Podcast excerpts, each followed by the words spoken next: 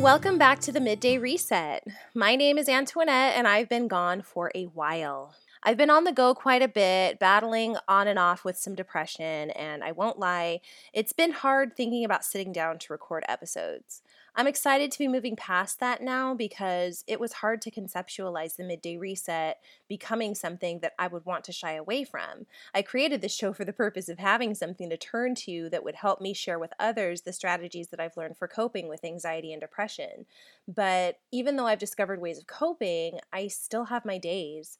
I've been working a lot on shifting my perspective, and it's caused me to make some deeper revelations about things, become clearer on what I want, focus on that stuff and not so much on the other fluff.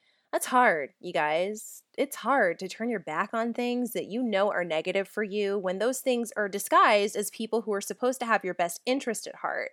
These are your friends and or your family who claim to love you, but their actions tell a different story. And we all have them. And I think that's been one of the more frustrating pieces of this chapter for me to live through is that there are some people who just don't get it because they don't want to. They're cognizant of what's truly happening, what's truly going on, but they're willfully choosing to be intellectually dishonest. And that's what I want to talk to you about today. We'll take a deep breath, just one deep breath to clear the space, and then let's dive into this. Inhale. And exhale. Focus. Awesome. So, as I said, intellectual dishonesty. This happens when the facts and obvious conclusions are there, but people choose to ignore these details for the purpose of staying loyal to their viewpoint first and foremost. I see this happening a lot lately, especially as our population becomes more and more divided. People are so heavily invested in their own viewpoints being right that they make a concerted effort to turn away from what is blatantly in front of them. And this happens at all levels, you guys. I'm not just referring to politics here or popular culture or music music. As you work to gain the upper hand on what your affliction is, whether that's depression and anxiety, which I battle with, or it's addiction, manic episodes, bipolar disorder, personality disorder, the list goes on. As you work to gain the upper hand on that, at some point you will have to confront the person that looks back at you when you look in the mirror, and you're gonna have to figure out just what the heck that person, who is you, is all about. And as you do that, you will ruffle feathers. It's natural. We aren't all the same, so we aren't all going to agree and go about things exactly the same way.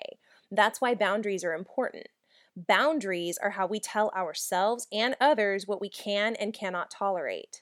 And in the process of coming to grips with ourselves and loving ourselves, we will draw boundaries that directly contradict what someone else close to us believes or feels. That's okay. But the difference in and of itself is not a good basis for someone to doubt, question, or dismiss you. As long as you are looking after yourself in healthy ways, nobody has the right to dismiss you on the basis of choices you make for yourself in life, and I need you to recognize that as a fact. Do some journaling about it if you aren't quite there yet. But it isn't okay for someone to justify treating you poorly simply because your ideology doesn't match theirs. And when your ideology has been nothing but a blessing to you, when you've stepped out on your own and taken risks and it's paying dividends for you, then the continuance of your detractor's dismissal of you is where intellectual dishonesty shows itself. At that point, the people downing you or doubting you are only doing so because they just want to. They have no basis to support their claims other than wanting to oppose you so badly, and you can waste a whole lot of energy trying to get through to people like that. So I say, don't do it. If people want to willfully misunderstand you, let them. They'll figure it out eventually. You see, intellectual dishonesty is a lot like logical fallacies in that it's a terrible foundation for an argument because it can easily be deflated by presentation of truth, which is usually prevalent.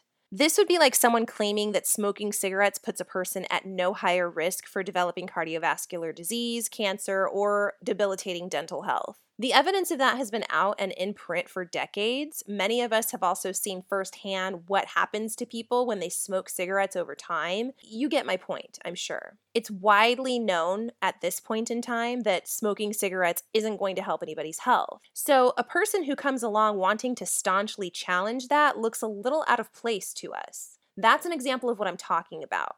And while you can try to argue with folks who are invested in this form of being misinformed, I suggest you don't. I suggest preserving your energy instead and moving past these people swiftly because quarreling with them isn't going to get you any further up the path towards your success. Instead, find solace in the disengagement. Disengagement means you just refuse to meet them on their level and bicker something that you know to be true and that's proven to be true, especially on the internet.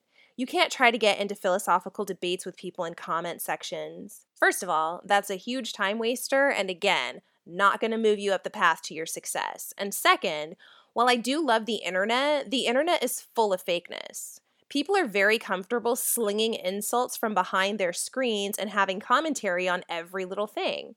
I mean, I can't knock it entirely because I wouldn't be here if that platform had not been created for people like me, but nine times out of ten, the profound messages that you are longing to hear or spread likely won't come to you in the comment section. Just be advised. Instead, stay peaceful, stay humble, stay focused on what you know you want and what you're moving towards. Eventually, their voices and actions won't even register because you'll be moving so quickly toward your goals that you can't even hear or see them anymore. And that's one of the greatest victories that you can find for yourself to be perfectly content in your lane, doing what you love, and ignoring willful ignorance, such as intellectual dishonesty. Let me know what you think about this topic by emailing me at the mdrpodcast at gmail.com.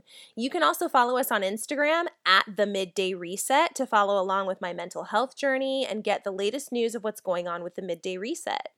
Thanks for joining me today and I will see you next time.